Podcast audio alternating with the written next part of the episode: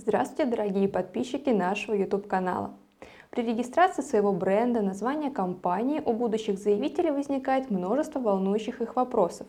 Мы выбрали 5 самых популярных из них и подготовили к ним развернутые ответы. Вопрос первый. Возможно ли регистрация товарного знака в виде слова и картинки вместе, или же подаются две отдельные заявки на регистрацию на слово и картинку? Товарный знак может быть словесным, изобразительным или комбинированным. Если вы планируете использовать слово и картинку вместе как единое обозначение, то это будет комбинированный товарный знак, и подаваться будет одна заявка. В процессе своей деятельности вы можете отдельно использовать как слово, так и картинку, но не забывайте хотя бы раз в год использовать обозначение в том виде, в котором зарегистрируете, то есть вместе. Например, на сайте компании, при маркировке товара, на вывеске или в рекламе. Вопрос 2. Если зарегистрировано комбинированное обозначение, то есть слово плюс картинка, смогут ли третьи лица позаимствовать словесный элемент обозначения и подать его с другой картинкой для тех же товаров или услуг? При подаче на регистрацию комбинированного обозначения как товарного знака эксперты Роспатента отдельно проводят проверку по слову, словосочетанию, фразе и отдельно по картинке.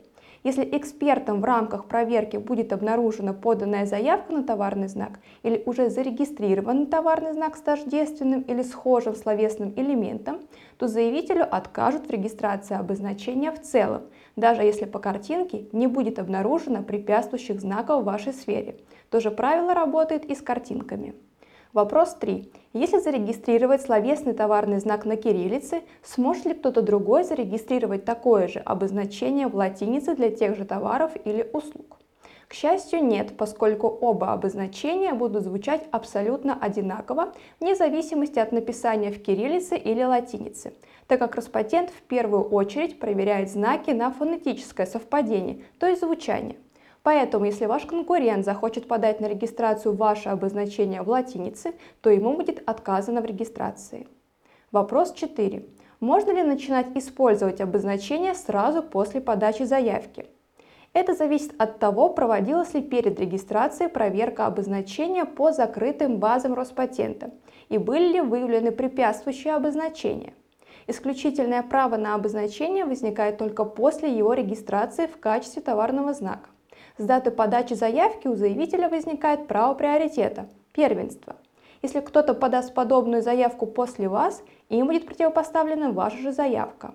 Вместе с тем, законом не запрещено использование обозначения и после подачи заявки.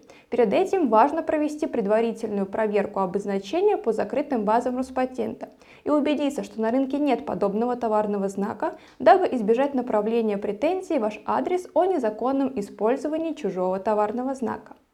Вопрос 5. Есть ли разница регистрировать цветной товарный знак или черно-белый? И сможет ли кто-то другой зарегистрировать такой же товарный знак, но в другом цвете?